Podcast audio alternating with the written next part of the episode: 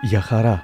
Είμαι ο Άρης Δημοκίδης και σας καλωσορίζω στα Μικροπράγματα, το podcast που φιλοδοξεί με κάθε επεισόδιο να παρουσιάζει κάτι ενδιαφέρον. Σήμερα θα διαβάσουμε από την ιστορική βιβλιοθήκη μερικά από τα ανέκδοτα του Κολοκοτρώνη. Σήμερα έχουμε συνηθίσει ο όρος να χρησιμοποιείται για κάτι χιουμοριστικό ή αστείο, αλλά στην πραγματικότητα το ανέκδοτο είναι μια σύντομη αποκαλυπτική αφήγηση ενός μεμονωμένου ατόμου ή ενός περιστατικού. Μπορεί να είναι και εύθυμα, τα ανέκδοτα όμως διαφέρουν από τα αστεία επειδή ο πρωταρχικός σκοπός τους δεν είναι να προκαλέσουν το γέλιο, αλλά να αποκαλύψουν μια γενικότερη αλήθεια χαρακτηρίζοντας κάποιο άτομο, αποκαλύπτοντας συγκεκριμένες ιδιορυθμίες ή χαρακτηριστικά μέσα από τις συγκεκριμένες λεπτομέρειες μιας σύντομης αφήγησης.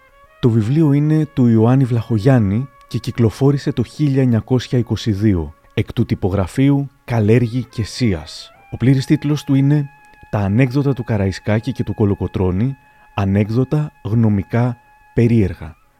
Κόστιζε τέσσερις δραχμές. Τα ανέκδοτα του Κολοκοτρώνη Ένας ανιψιός του Αλή Φαρμάκη πριν από το 1821, όταν ήσαν κλεισμένοι στον πύργο του θείου του, έλεγε προς τον Κολοκοτρώνη «Κρίμα που δεν είσαι Τούρκος, μέγας αφέντης θα γινώσουν. Αν γίνω Τούρκος θα με σουνουτέψουν; Βέβαια. Εμάς όταν μας βαφτίζουν, μας κόβουν από τα μαλλιά της κεφαλής μας τρίχες και τις βάζουν εις το εικόνισμα του Χριστού. Αν γίνω Τούρκος ή στον άλλον κόσμο, θα με τραβούν ο Χριστός από τα μαλλιά και ο Μωάμεθ από την... Και δεν θέλω να βάλω εις παρόμοια διαφορά δυο τέτοιους προφητάδες. Ο πόνος της πατρίδας Ζώντας στη Ζάκηθο, γύριζε συχνά τα μάτια του και αγνάντευε τα βουνά του μοριά. Αχ, έλεγε, δεν θα ξανάρθει πάλι το Σεφέρι, ο πόλεμος. Δεν θα αντιλαλήσει πάλι στις ράχες του μοριά τον τουφέκι το κολοκοτρονέικο. Εσυνήθιζε και έπαινε τον κουλίνων, μικρόν την ηλικία, το γιο του, και ανέβαιναν από την Παναγία του πικρίδι των δρόμων του κάστρου εις Ζάκυνθον. Του έδειχνε την Πελοπόννησον και τα βουνά της και του έλεγε Εκεί έζησαν οι προπάτορές μας. Τώρα η γη εκείνη στενάζει στον ζυγόν. Εις την αυτήν νήσον, υβριζόμενος από συντοπίτησές του, ενώ συνέτρωγε με άλλους φίλους εις την εξοχήν, εθύμωσε και τες εκτύπησε με το σπαθί. Δεν το έπειτα δια το αγενές έργον του.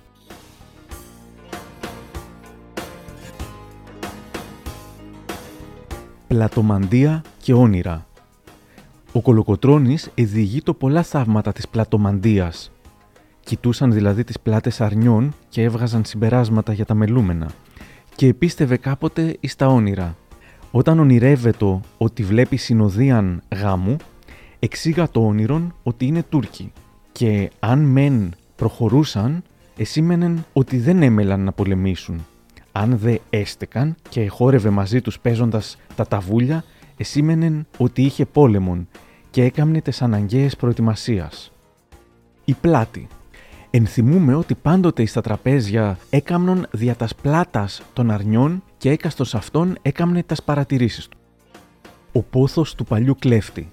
Ζώντας στη Ζάκηθο πριν από το 21, ίσως και υποφέροντας απανάγκη αποζητεί την παλιά κλέφτικη των βουνών ζωή, με τα ψημένα αρνιά και τα παχιά κρυάρια. Στη Ζάκηθο μαραζώνει τρώγοντας γελαδοκρέατα. Ο λαός μας δεν αγαπούσε το βοδινό και νόμιζε αμαρτία να σφάζει βόδι καματερό. Να τη γράφει ο Κολοκοτρώνης στον παλιόν αρματολό του ξερομέρου Γιωργάκη Βαρνακιώτη. 12 Γεναριού 1817.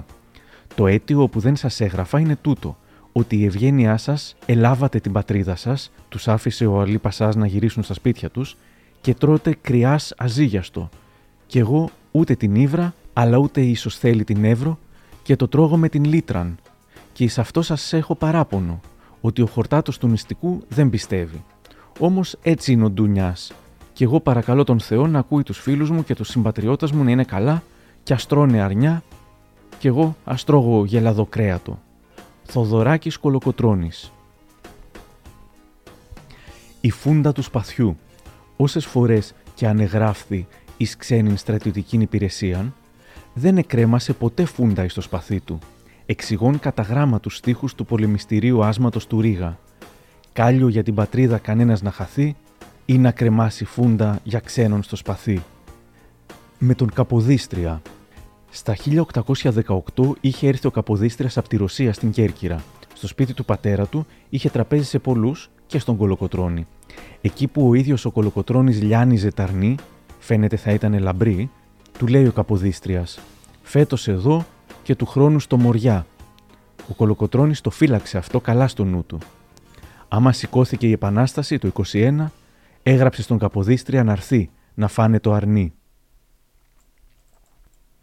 Αφορεσμένος, εδιάβαζε ο Κολοκοτρώνης, όντας εις Ζάκυνθον, το Ευαγγέλιον εις την έκδοση την Αγγλική, την εμποδισμένη από την Εκκλησίαν.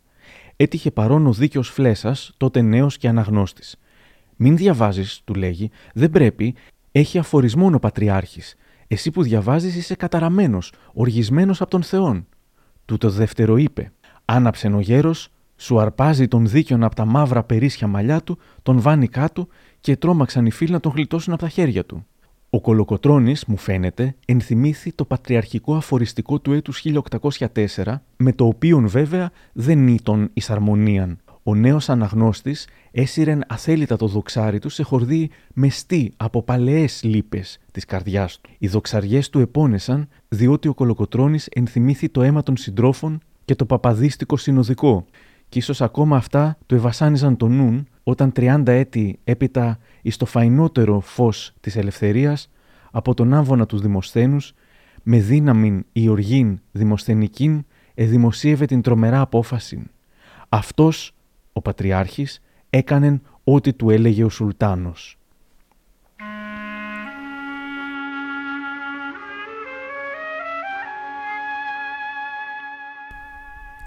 Πέρδικες κουρούνες.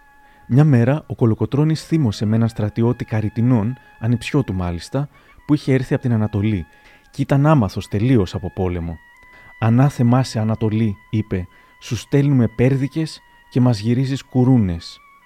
Περιοδικό Εβδομάς 1886 Στρατιωτικά γυμνάσια Μια μέρα έπιασε μια βάρδια να κοιμάται.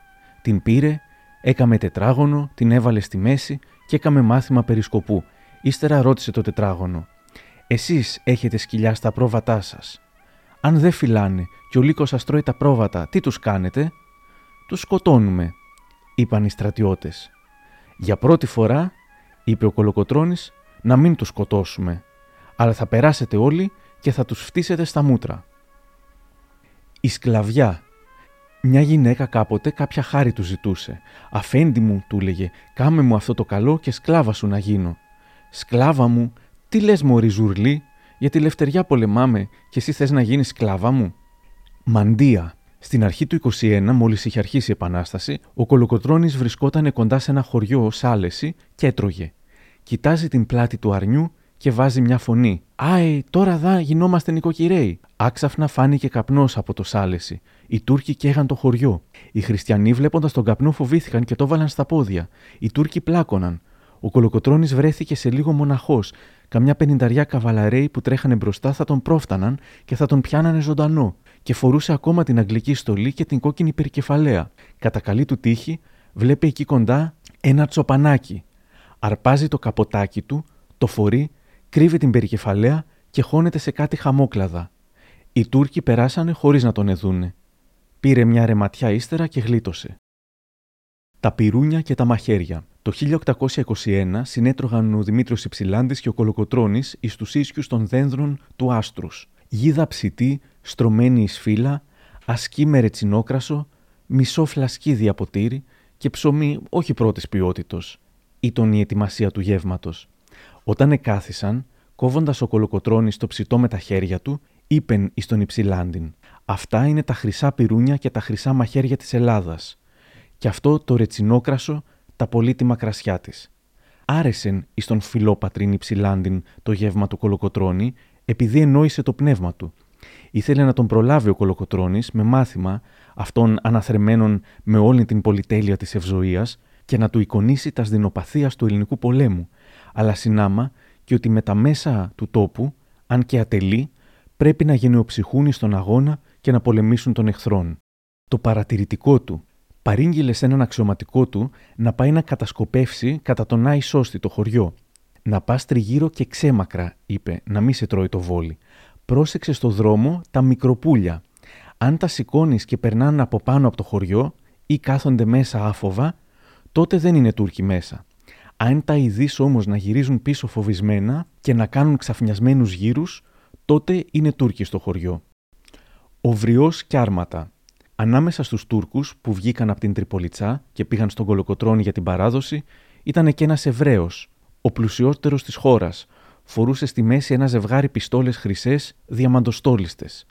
Το μάτι του Κολοκοτρόνη άρπαξε αυτό το παράξενο. Μπα, είπε. Ο βριός και αρματωμένος δεν γίνεται. Του πήρε τα πιστόλια και τάχωσε στο σελάχι του. Τρει λαγοί από το «Ο γέρον Κολοκοτρώνης». Όταν εκκίνησα για να υπάγω στο Βαλτέτζι, εις των δρόμων ευγήκαν τρει λαγοί και τους έπιασαν ζωντανούς οι Έλληνες. Τότε τους είπα ότι η νίκη, παιδιά, είναι δική μας.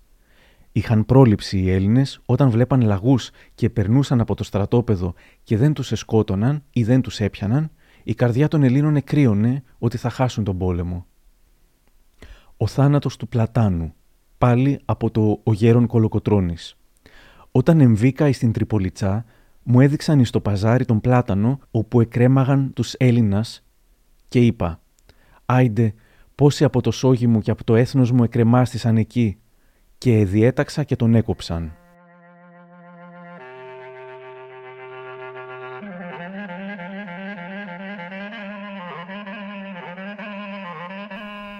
Το μάθημα του φίλου.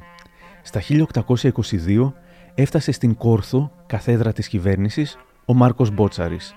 Ήρθε να ζητήσει βοήθεια για το Σούλι, απλά ντυμένος, με τη γαλάζια του φέρμελη, τη λευκή σουλιώτικη χλοκάτα του και στη μέση μια ξύλινη πιστόλα, μοναχός του, χωρίς τη συνηθισμένη ουρά από παλικάρια, πρώτα επήγε στον Κολοκοτρώνη, τον παλιό του αδερφοποιητό από τα Εφτάνησα, να τον χαιρετήσει. Ο Κολοκοτρώνης παρουσιάστηκε μπροστά στον Μπότσαρη ντυμένος αρχοντικά, το φέση του δεμένο με πολύτιμη μεταξωτή σερβέτα, και με ένα γιαταγάνι που άστραφτε στα χρυσά στολίδια. Βλέποντας όμως πως η φορεσιά του η μεγαλόπρεπη άσχημα πήγαινε μπροστά στη φορεσιά του περίφημου Σουλιώτη που είχε στολίδια μονάχα τις δόξες του, στεναχωρέθηκε. Μίλησε λίγο με το φίλο του και τραβήχτηκε. Την άλλη μέρα παρουσιάστηκε στο Μάρκο ντυμένος κλέφτικα, με το τριμμένο του φεσάκι, τη φουστανέλα την τρυπημένη από τα βόλια, την παλιά του πάλα και το φτωχικό φουσεκλίκι του. Βλέποντάς τον, ο Μάρκο σηκώθηκε και του δώσε το χέρι. Να, έτσι ντύνονται τα παλικάρια, είπε ο Μάρκος. Γύφτος. Οι επίσημοι καπεταναίοι της Επανάστασης είχαν διάφορα παρατσούκλια μεταξύ τους. Τον Οδυσσέα Αντρούτσο τον λέγανε οι φίλοι του Γεροχουλιάρα για τις πονηριές και τα τριτύπια του. Γέροντα λέγανε τον Κούρα για τη φρονιμάδα του. Γύφτο τον Κολοκοτρώνη για το χρώμα του. Αδερφέ γύφτο, έγραφε ο Αντρούτσος στον Κολοκοτρώνη σε ένα γράμμα του. Η σάτυρα. Εις στην Τριπολιτσά το 1822 είχαν γράψει σάτυρα εναντίον του Κολοκοτρώνη και την ετυχοκόλλησαν στην εκκλησία. Η το Κυριακή και συνάχθη κόσμος και διάβαζεν. Ο Γεροκολοκοτρώνης επήγαινε στην εκκλησία να λειτουργηθεί και όταν είδε τον κόσμο σημαζομένον, έστειλε το γραμματικόν του να ειδεί τι τρέχει. Έμαθε τέλος πάντων τι είναι. Τότε επήγε, την εξεκόλλησε και την επήρε στο χέρι του, και όταν απόλυσε η εκκλησιά, την έδωκε του παπά και τον υποχρέωσε να την διαβάσει μεγαλοφόνος εις τον λαό. Έπειτα είπε: Κρίνεται αν με βρίζουν δίκαια. Και τίνες λέγουν επρόσθεση. Ο κάλπικος παράς μένει στον νοικοκύρη του. Μαλώματα 1822 Επήγα, εχαιρέτησα τον Μαυρομιχάλη και λοιπούς και μου αποκρίθηκε ο Πετρόμπεϊς, ως πότε θα χορεύεις κολοκοτρόνη, και του είπα: Όσο τραγουδάτε εσείς, χορεύω εγώ. Πάυτε τα τραγούδια και πάβω των χωρών. Μια φορά παρουσιάστηκε σε αυτόν κάποιος που είχε την ανάγκη του. Νόμισε πως δεν θα το θυμηθεί ο στρατηγός και έτσι φορούσε τον ολόχρυσο ντουλαμά του αδερφού του στρατηγού, που τον είχε σκοτώσει πριν από το 21, βαλμένος από τους Τούρκους. Ο Κολοκοτρόνη γνώρισε αμέσως το φόρεμα και αναστέναξε ήσυχα, ενώ την ίδια στιγμή έδωσε το λόγο του στο φωνιά του αδερφού του να κάμει το ζήτημά του. Έτυχε όμως ο γέρος να είναι στο τραπέζι και τον κράτησε να φάνε. Και κάθε φορά που ερχόταν στο σπίτι του, τον καλοδεχότανε και τον εδειπνούσε. Η μάνα όμως του κολοκοτρόνη δεν βαστούσε, βλέποντας το φόρεμα του παιδιού της, και είπε στο στρατηγό με πόνο βαθύ: Παιδί μου, και στο τραπέζι μας θα τον ευάνει στον φωνιά του παιδιού μου. Σώπα, μάνα, είπε ο στρατηγός. Αυτό είναι το καλύτερο μνημόσυνο που κάνουμε του σκοτωμένου. Από τα απομνημονεύματα του Σπηλιάδου. Οι Έλληνες πολλές φορές στην απελπισία τους, βλέποντας πως ο Ιμπραήμ Πασάς ήταν ανίκητος με πόλεμο, συλλογιστήκανε να βρούνε τρόπο να σκοτωθεί. Καθένας έλεγε τη γνώμη του και αρκετοί παρουσιάστηκαν πρόθυμοι να αναλάβουν το σκοπό. Παρουσιάστηκε ένας Κύπριος και στον Κολοκοτρόνη. Άρχισε να του παρασταίνει με λόγια και κινήματα πώς θα έκανε το φωνικό. Έδειχνε το μαχαίρι γυμνό στο στρατηγό, το έφερνε απάνω κάτω και πολύ κοντά στον Κολοκοτρόνη. Προσεκτικός ο γέρος πάντα, άρχισε να πονηρεύεται, μην ήταν εκεί πέρα άλλο τίποτα. Έκαμε πως τον πονούσε τον ήχη του χεριού τράβηξε το γιαταγανάκι που φέρνε πάντα στο σελάχι του για να κόψει τάχα την παρονυχίδα και κρατώντας το στο χέρι άκουγε το ρήτορα ενώ έλεγε με το νου του «Λέγε τώρα ό,τι θέλεις». Για τον Καραϊσκάκη Ήκουσα ότι εις τον σκοτωμόν του Καραϊσκάκη, μανθάνοντάς τον, ο Κολοκοτρώνης εμυρολόγησεν ως σαν γυναίκα.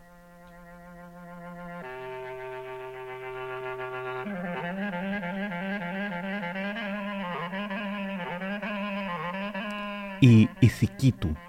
Εις τον Μιστρά, αν δε σφάλω, του εκατέδωκαν δύο γυναίκας άτιμου διαγωγής, εοπίε εξέκλειναν του στρατιώτας του. Έκαμε και του τας έφεραν και βλέποντας ένα χωράφι με τσουκνίδες, έκαμε και τας σε γύμνωσαν και τας σε κύλησαν εις τες τσουκνίδες. Η δίκη και η καταδίκη του. Όταν εις το βουλευτικών δικαστήριον του ανεγνώστη η απόφαση θανάτου είπε «Μνήστη μου κύριε, όταν έλθεις στην τη βασιλεία σου. Το είπε με μια φωνή άτρεμην, έκαμε το σταυρό του και επήρε μια πρέζα ταμπάκο. Όταν 40 χωροφύλακε με το μοίραρχον επήγαν νύχτα να τον πάρουν από το περιβόλι του, είπε: Έφτανε να μου στείλουν ένα σκυλί μαλλιαρό από εκείνο που κάνουν θελήματα, με ένα γράμμα να πάω στο ανάπλη και με ένα φανάρι στο στόμα του να μας φέγγει και των διονών μας. Όταν έπειτα από την καταδίκη του, του εδόθη είδησης ότι ο βασιλεύς του χάριζε τη ζωή και μόνον τον αφήνει 20 χρόνους φυλακή, είπε «Θα γελάσω τον βασιλέα, δεν θα ζήσω τόσους». Η μόδα, πηγενάμενος μιαν φοράν από τας Αθήνας εις το Ανάπλη, όταν ερωτήθη τι νεότερα είδε εις τας Αθήνας, είπε «Είδα πράμα όπου δεν είδα άλλη φορά τόσο χρόνων όπου είμαι, ε γυναίκες, ως τώρα ήξευρα πως εφούσκωναν από εμπρός. Εις τας Αθήνας είδα ότι φουσκώνουν από πίσω. Απέβλεπεν ο λόγος του εις το αδιάντροπον των τότε γυναικείων φορεμάτων. Το σπυρί, ευρισκόμενος εις τας Αθήνας, έβγαλε εις τα οπίσθια ένα σπυρί. Δια να μάθει πόσον ήταν μεγάλο, έκραξε έναν να του το ειδεί. Και αυτός του απεκρίθη, είναι σαν ρεβίθι. Κράζει άλλον, έπειτα τον ρωτά και του λέγει, είναι σαν καρύδι. Κράζει τρίτον και του λέγει, είναι σαν αυγό.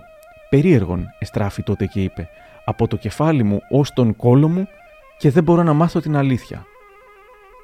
Φίλοι και εχθροί, εις τον θανίν του μακαρίτου Ζαΐμι, ακολουθώντας το λείψανον, έκλαιγε απαρηγόρητα. Κάποιος του λέγει «Δεν ενθυμίσε τα σδιχόνια σας». Απεκρίθη ο κολοκοτρώνης.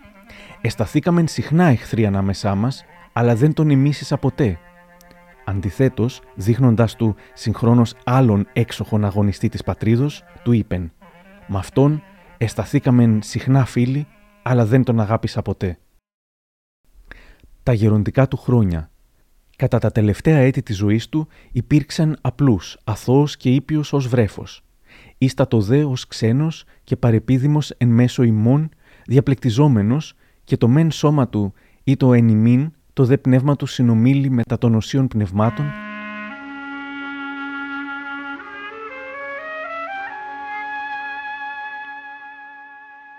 Ο θάνατός του 4 Φεβρουαρίου 1843 Προς κύριον Τζόκριν συνταγματάρχην εις Άργος ο κουμπάρος σας Αλφα Καρδαράς.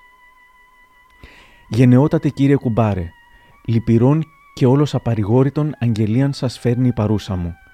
Ο σεβαστός μας γέρον Κολοκοτρώνης, ώστις χθες το εσπέρας ήταν εις των βασιλικών χωρών, προσευλήθη κατύπνων από αποπληξίαν, περί την τετάρτη ώραν της νυχτός. Οι ικανότεροι των ιατρών έσπευσαν να του δώσουν βοήθεια, με φλεβοτομίας, βδέλας, συναπίσματα εις τους πόδας, χιόνας εις την κεφαλήν και άλλα, αλλά εις μάτιν τα πάντα. Ο αόδημος, άφωνος και μόλις πνέων, περί την ενδεκάτην ώραν προμεσημβρίας, έλειψε του να είναι μεταξύ των ζώντων. Ο γέρον μας δεν είναι πλέον μεταξύ μας, εις την άλλην ζωήν μας περιμένει